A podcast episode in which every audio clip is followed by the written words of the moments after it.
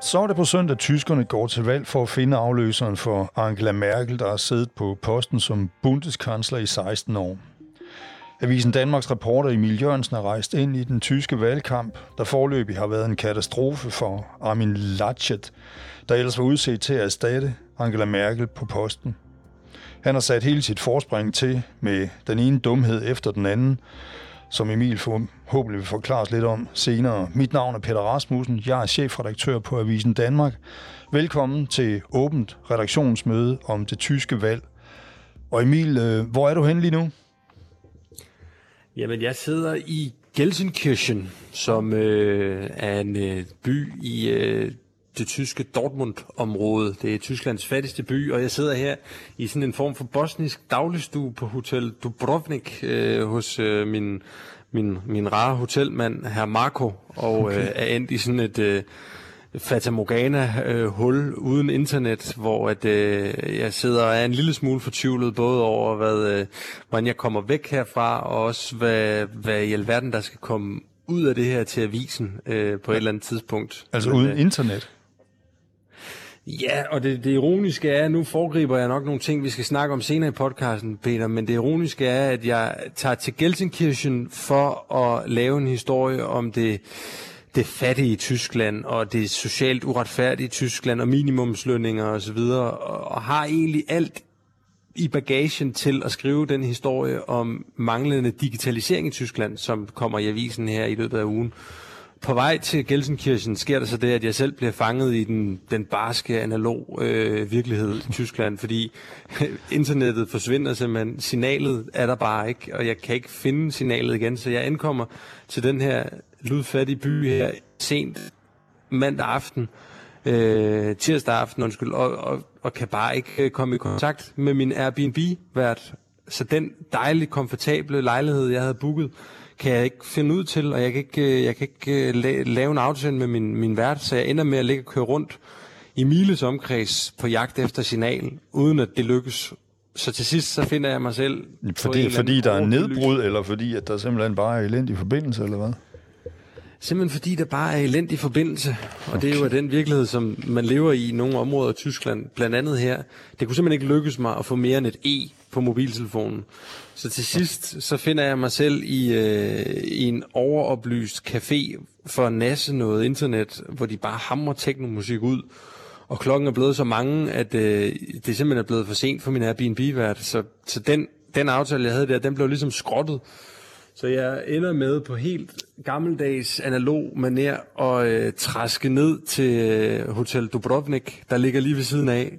Et gammelt, gammelt hotel, hvor herr Marco han står bag disken med øh, røde tæpper over det hele og tunge lysekroner. Og den her gamle mand, han ryster bare på hovedet, da jeg hiver mit plastikkort frem, fordi de tager selvfølgelig ikke imod kreditkort. Så jeg skal ud i, øh, i nattens mulm og mørke igen og finde en hæveautomat et eller andet sted, for så at komme tilbage igen og endelig tjekke ind, og endelig kan komme op og skrive artiklen færdig om digitalisering, og forberede mig lidt også, fordi jeg skulle faktisk i Radio fire her i morges, og der går det jo så op for mig, at internettet rækker selvfølgelig ikke op på værelse tre hundrede og to. Okay. Så jeg, jeg ender med at krybe ned i receptionen og sidde dernede og arbejde i går aftes, og sidde dernede og lave live gennemstilling til Dansk Radio i morges. Så det er det her, jeg befinder mig lige nu, Peter. Det er en af Europas få supermarkeder, øh, der har den slags internet. Men øh, Emil, vi skal jo igennem nogle forskellige ting i dag. Vi skal snakke lidt om øh, de østtyske kulminer. Vi skal snakke lidt om, hvad, hvad der gik galt for Armin Laschet. Og så skal vi så også øh, snakke om, hvor elendig du er til at købe øh, lederhosen. Øh, men... Lige for at starte et helt andet sted, så en af de missioner, du havde ud over at dække øh, det tyske valg, da du tog afsted hjemmefra for et par uger siden, det var jo at øh, gøre os alle sammen lidt mere forelskede i tyskerne. Hvordan går det egentlig med det, i hvert fald for dit eget vedkommende?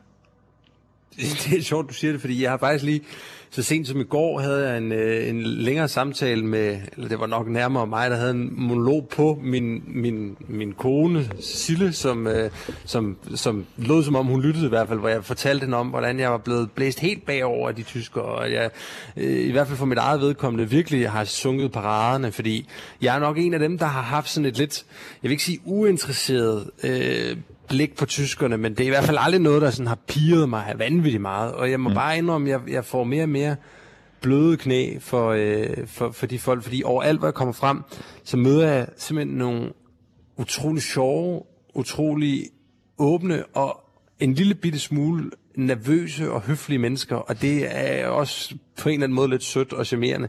Og senest, som vi jo kommer tilbage til, med øh, et liters ølkrus i hånden og lederhusen på i Tyskland, var det jo altså øh, næsten øh, for meget af det gode forelskelse i, øh, i München. Ja. Nå, men lad os lige starte i, øh, i sådan den politiske ende af det hele. Altså, hvordan står valgkampen lige nu, og hvad er det, han kluder rundt med, Armin Laschet? Oh, ja, men der er mange, der er mange ting, han kluder rundt med, men som det ser ud lige nu, er det ikke så meget øh, ændret fra i sidste uge, da vi snakkede sammen, og det vil sige, det er S P D, det socialdemokratiske parti mm. med Olaf Scholz i spidsen, der, der ligner en, en, en vinder af det her kanslervalg.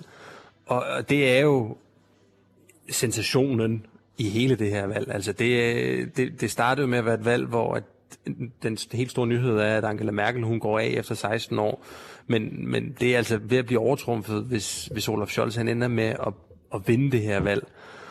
Og det er jo overraskende, fordi at hvis vi går tilbage til første januar i år for eksempel, så sad Armin Laschet altså med langt, langt over tredjedel af stemmerne. Det vil sige, det gjorde C D U, hans parti, dengang. Men den, den, den kristendemokratiske spidskandidat har simpelthen formået først og fremmest at kludre i det med sit fjolede grin i forbindelse med oversvømmelserne i sommer. Det har vi snakket meget om, og det har mange andre også snakket om. Men det var ligesom det, der blev startskud til, at han simpelthen bare dykkede som en sten i vand i alle meningsmålinger. Og siden da, så har han prøvet at kæmpe sig tilbage. Altså, der er jo mange her i Tyskland, jeg snakker med, der, der også sådan lidt ironisk og spidst pointerer, at Armin Laschets valgkamp, den startede jo egentlig først, da det begyndte at gå galt. Fordi inden da, der havde han lidt sådan en muldvarpetaktik med, at han egentlig bare prøvede at holde sig under radaren, fordi det har jo fungeret godt for Angela Merkel i seksten år.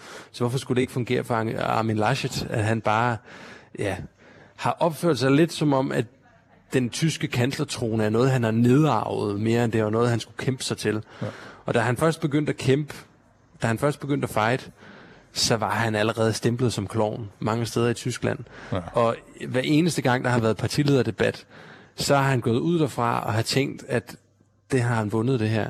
Det siger journalister, der har været tæt på ham. Han er kommet ud til sine partifæller med en følelse af, med hænderne rejst over hovedet og en følelse af, nu er jeg back on track. Og hver gang så har meningsmålingerne bare vist, at han var, hvis ikke den mindst populære kandidat, så i hvert fald mindre populær end Olaf Scholz.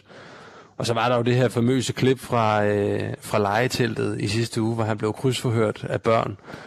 Øh, og endte med simpelthen at væse af, af elleve-årige børn i tysk tv-format. Jeg kan ikke huske, om vi har snakket om det, Peter, men det, hvis der er nogen af lytterne, der har hørt om det, men ikke har set det, så gå ind på YouTube og find Armin Laschet Kinder, kan man søge på. Og så kan man simpelthen se den her tres-årige politiker liste ind i sådan et legetelt og sætte sig på en lille bitte børneskammel, omgivet af kæmpestore bamser, og så ellers bare blive skilt ad af to elleve-årige børn, der fungerer som, som ulve i forklæder. Ja, men det, det virker jo lidt som om, at det dem selv også, der har været inde på nettet og finde mærkelige oplysninger om ham i gamle udgaver af Spiegel. Det, det, det er ja, ikke det, sådan kun fjernstyret af ondskabsfulde journalister, vel? Ej, altså det, det, det, det er jo blevet indrømmet bagefter fra tv-stationen, at der var selvfølgelig et hold bag dem, der sad og, og fodrede dem lidt med nogle, nogle spørgsmål i øresneglene. Ligesom pointeret tv-stationen, der er et hvert andet politisk program, hvor ja. Der er nogle journalistiske værter. Øhm, men det geniale ved det her koncept, det er jo, at det virker jo fuldstændig afvæbnende på enhver politisk aktør at komme ind og skal sidde skoleret over for sådan to børn. Det, det er et format, som er kendt i Tyskland fra andre henseender også. Altså de, de her to børn er lidt sådan nogle øh, rockstars. de har brugt det her format til at interviewe alle mulige kulturpersoner og musikere. Og så eksempelvis, så kommer der sådan nogle mega brede, store tyske rappere ind og sætter sig i det her telt. Og så bliver der vist nogle klip af, hvordan de står og rapper om altså booze og drugs og hurtige biler og alle sådan nogle øh, beskidte ting. Og så sidder de her to små børn og spørger, er det sejt at ryge has? Og så bliver de lige pludselig rigtig små, de der øh, rappere der. Og, og det var jo der, hvor der er mange, der har tænkt, hvorfor er det, at, at Armin Laschet eller Armin Laschets rådgiver ikke har sat sig ind i, hvad det er for et, hvad det er for et telt, han har bevæget sig ind i her. Fordi ja. Han endte jo med at blive fuldstændig udstillet. Fordi de spurgte ham om alle de her problematiske ting i hans valgkamp. Hvorfor var det, han grinede? Hvorfor er det, en kanslerkandidat ikke kan opføre sig ordentligt? Hvad er det for nogle grene af C D U, som, som er meget højreorienteret, øh, krydret med de sådan lidt mere uskyldige spørgsmål, som for eksempel, er det rigtigt, du ryger? Eller er det ikke farligt at ryge? Eller hvad vil du gerne hedde, hvis øh, du var en drage? Og Armin Laschet, han endte jo med fuldstændig at tabe tålmodigheden og nærmest væse af de her to børn. Så det var endnu et eksempel på, at han, han endte med at blive lidt til grin. Ja, og det er som om, at det ikke er selve svarene. Altså, de fanger ham jo ikke sådan for alvor på noget skævt ben. Altså, en voksen mand må jo gerne ryge. Det er mere sådan øh, hans udtryk, der, altså han bliver mere og mere usympatisk, mens han sidder i det telt der, ikke? Jo, det er som om, at han, den der statsmand, man gerne skulle kunne, kunne fremvise, der... der holder det kølige overblik og kysser babyerne på panden. Det er han altså meget, meget langt fra her. Han ligner mere en, han ligner altså mere en mand, der, der er klar til at sparke de der børn i hovedet, hvis ikke det var fordi, der lige var et, et kamerahold foran ham.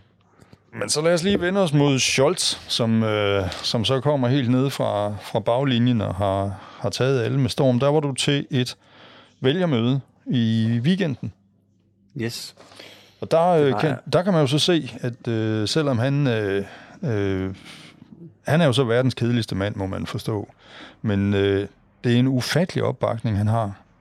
Også blandt de unge vælgere. I hvert fald de unge vælgere, du taler med, ikke? Jo, altså igen, lidt karikeret sat op, så, så er det jo simpelthen hele Tysklands bankrådgiver, der lige pludselig står til at blive den helt store politiske rockstar i det her... mest sensationelle kanslervalg, som nogen nærmest kan huske, de har vidnet. Og det lader jo til, at, at hans enorme popularitet simpelthen bunder i, at han er røvkedelig.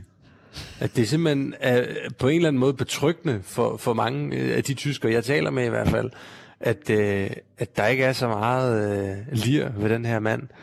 Altså, der er jo en, en af dem, jeg taler med, der ligefrem siger, at At, at hun synes, at det er en lille smule rart, at han er sådan lidt nervøs eller genert. Mm. Fordi det, det, det får han til at tænke, at han har gode intentioner. Jeg snakker med unge mennesker, som, som, som siger, at jo, altså, der er måske ikke så meget, øh, der er måske ikke så mange visioner over ham, og der er måske heller ikke, fordi du får de store overraskelser, men, men omvendt, så ved man også nogenlunde, hvor man har ham henne. Mm. Hvordan, hvordan altså, klarede han sig egentlig i det der børnetelt? Han har jo også været turen igennem. Ja, det har han, og, og han klarede det altså noget mere øh, stilrent. Nogle hævder jo også, at øh, han ble, blev udsat for lidt mindre, øh, en lidt mindre hård omgang, end Armin Laschet gjorde. Det er jo noget med, at ham, der står bag tv-programmet, hvis nok er en erklæret S P D-mand, altså socialdemokrat. Mm. Men jeg vil nu sige, at øh, Olaf Scholz blev altså også stillet nogle hårde spørgsmål. Det, det bedste øjeblik, synes jeg, var på et tidspunkt, da, da de der børn, de spørger ham ind til, spørger helt uskyldigt med dot i øjnene og, og, og blikkene rettet op mod ham, hvad, hvad en morder er.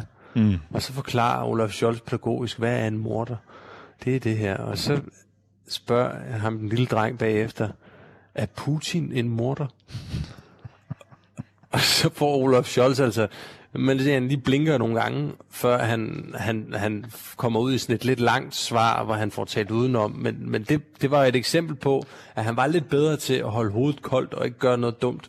Mm. Og, og han, han altså, at sige, han, han, han fremstod varm og jovial, og måske for meget sagt om, om den mand, der bliver kaldt Scholzomaten her i landet, men, men han, han klarede det i hvert fald uden skrammer, og det er måske i virkeligheden det bedste prædikat, man kan sætte på hans valgkamp hele vejen igennem, det er, at den har været fuldstændig øh, stilsikker og uden skrammer. Altså, den har været maskinagtig på den gode måde. Det, det, det har bare kørt, og det, øh, det kan tyskerne godt lide. Og altså uden at væse børnene. Det, det er jo sådan en kvalitet i sig selv. Men Emil, vi skal lige videre.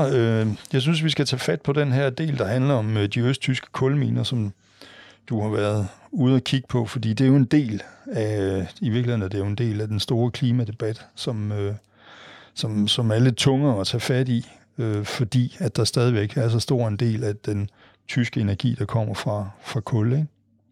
Jo, lige præcis. Altså for, for lige at, at kridte banen op, kan jeg jo fortælle, at, at i dag er det stadigvæk sådan, at, at brunkullet, øh, kulindustrien i Tyskland, står for en fjerdedel af Tysklands enorme energiforbrug. Og der er det jo blevet besluttet, at senest i år tyve otteogtredive, der slutter brunkullets æra i, i Tyskland. Ja. Og det betyder jo, i, i, i nogle store områder af landet, blandt andet i Lausitz-regionen, som jeg har besøgt, der betyder det jo et farvel til det liv, som, som man har kendt i generationer, og det betyder også et farvel til øh, ret mange arbejdspladser, og, og, og, og i ryggraden i, i mange af de samfund, der er i det her område. Og det er man jo så i gang med at udarbejde en eller anden plan for, hvordan at den her grønne omstilling skal, skal komme uden at rive tæppet væk under alle de beboere, der er i det her område. Og det i sig selv er svært, fordi der er jo en historie, der handler om genforeningen mellem øst og vest, mm. og handler om, om murens fald, og en, en tysk kansler ved navn Helmut Kohl, der lovede guld og grønne skove og blomstrende landskaber, og det, som realiteten blev for mange i Østtyskland, det var jo simpelthen altså, en masse flugt. Alle, der kunne, de, de, de tog til Vesten, og, og dem, der blev, de, de så fabriksnedlæggelser og massiv arbejdsløshed og forfald, og, og derfor er det i forvejen svært at tro på i de her områder, når politikere og regeringer og virksomheder og fagforbund og organisationer osv., de, de står og siger, vi, slutter for, vi slukker for øh, kulkraftværkerne i år tyve otteogtredive, men I skal ikke være bange, fordi vi får vindmøller og solceller, og vi laver sundhedssektor, og der kommer til at være jobs for alle. Mm.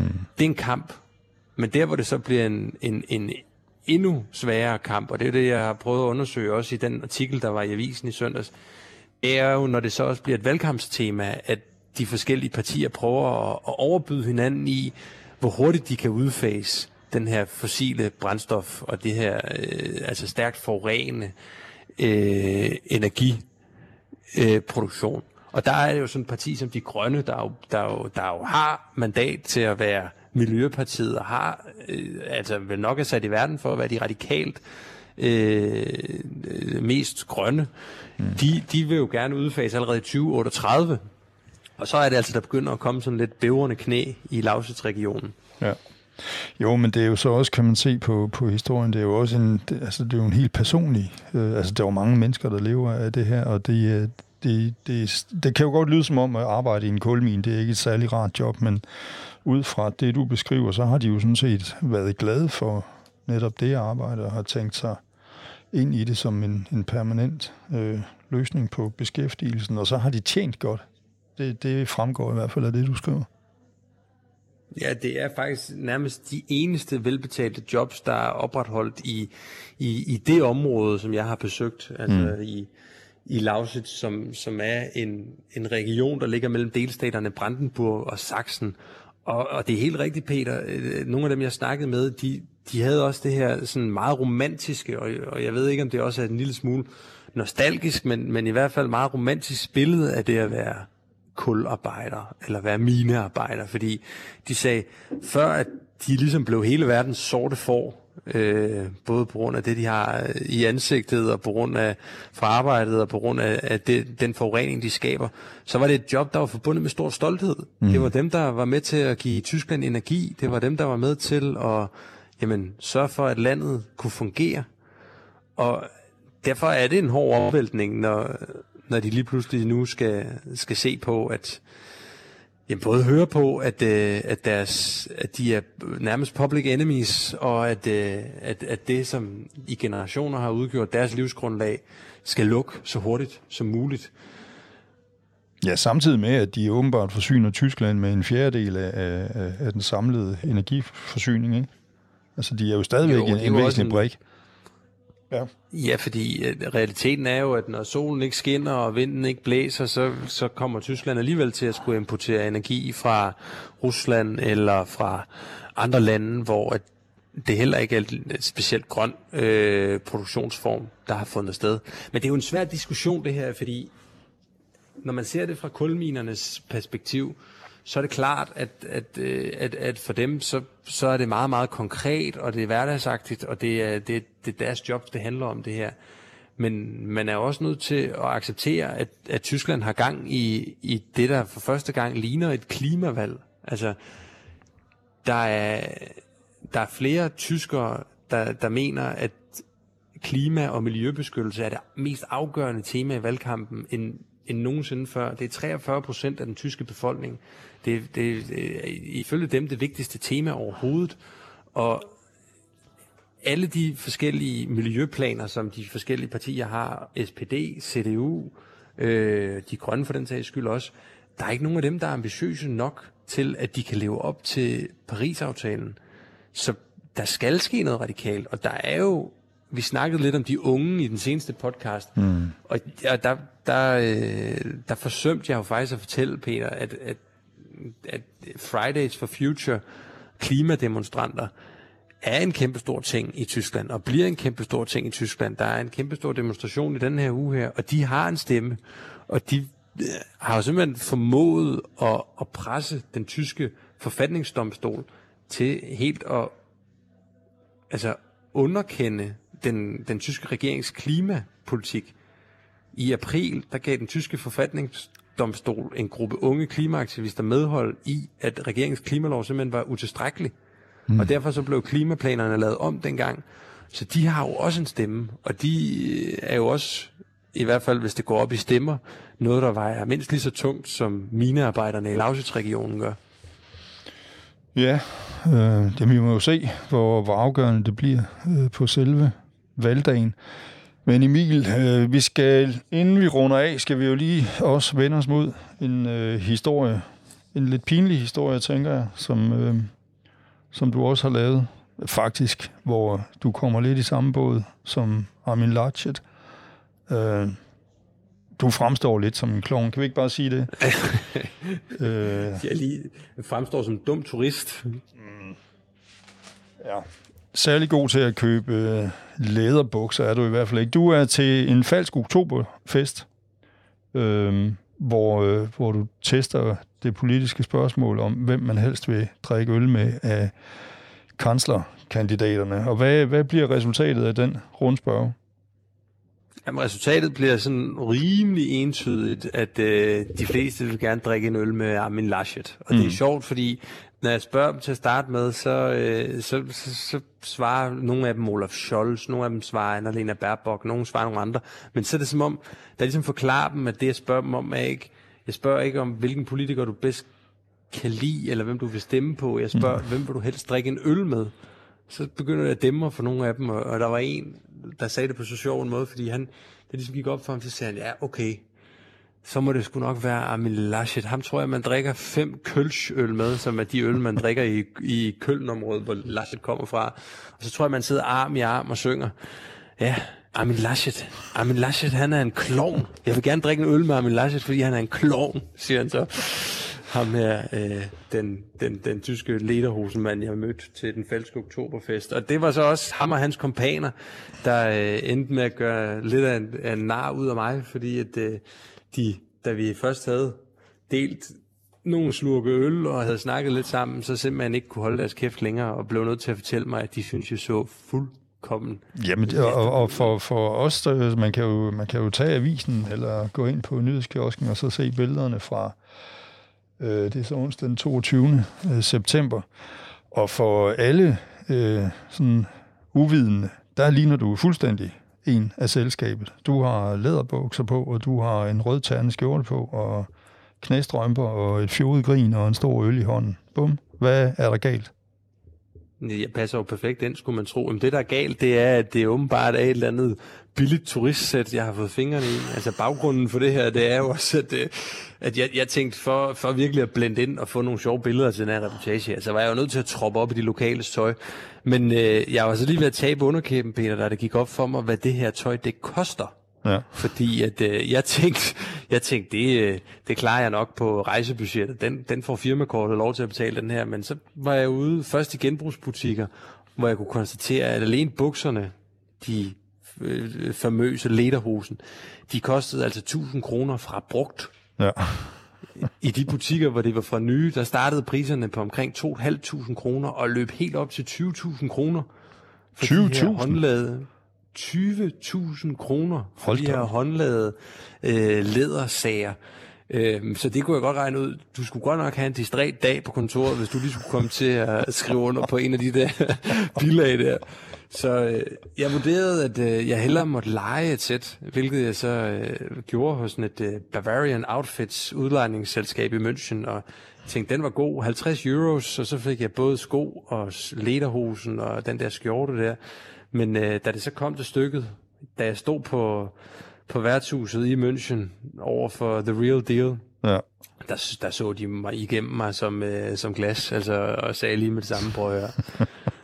Der var en, der sådan, tog fat i min lederhosen, så sagde han, han var god til engelsk, han sagde sådan, this is shit, my lederhosen, dear, my lederhosen kost et tusind et hundrede euros, your lederhosen, cheap. Og så forklarede han mig så, at øh, jeg aldrig, aldrig, aldrig nogensinde skulle tage en rød og hvidternet øh, skjorte på under min lederhosen, ved mindre jeg var prøjser, og det er de jo altså ikke nede i øh, Bavaria, nej, nej. Eller ved mindre jeg var en dum turist. Mm. Og så, der, øh, der blev du så spottet som mere dum turist end prøjser? Jeg blev spottet som, som, som dum turist, og øh, det... Pointen i artiklen var jo så også, at øh, selvom jeg var en dum turist, og selvom jeg var lidt en klovn, så ville folk skulle alligevel gerne drikke øl med mig, ligesom at de også gerne vil drikke øl med Armin Laschet. Jamen så er vi jo nærmest tilbage ved, ved det første spørgsmål. Altså er du begyndt at blive en lille smule mere øh, forelsket i tyskerne? Ja, det vil sige, at jeg, jeg, jeg, har, jeg har haft en, en opadgående kurve igennem Bavaria i, i Mannheim, hvor jeg var her i de sidste par dage, har jeg også øh, oplevet et, et sådan lidt mere råt og, og ret, ret fedt Tyskland, synes jeg. Øh, men nu er vi så ramt ned i en bølgedal igen, og det er vi efter alle de her øh, analog øh, virkelighed, jeg har mødt i Gelsenkirchen, mm. og, og, og nu sidder jeg her på Hotel Dubrovnik, og jeg må indrømme, at mit tysthusbehov, øh, det, det fungerer sgu ikke så godt her. Så jeg tror, før at jeg for alvor hundrede procent forelsker mig i, i tyskerne, så er jeg simpelthen nødt til at, øh, at blive lidt bedre til tysk også. Okay. Emil, lad os tage det med digitaliseringen i den næste podcast, som vi øh, også laver i den her uge. Det her, det var... podcasten Ring Hjem Emil fra det tyske valg, og du kan, kære lytter, hvis du har lyst, være med til at påvirke, hvad vi skal tale om, eller skrive om, eller hvilke ting Emil skal undersøge, når han er på rejse i Tyskland. Du kan gå ind på Avisen Danmark punktum d k, og under Spørg Avisen Danmark punktum d k kan du stille spørgsmål eller komme med forslag til, hvordan dækningen af den tyske valgkamp skal skride frem. Mit navn er Peter Rasmussen, jeg er chefredaktør på Avisen Danmark, og Emil, vi øh, tales ved. God tur derude. Vi tales ved, Peter, hvis jeg kan få en forbindelse igen. Kryds godt. Kryds godt.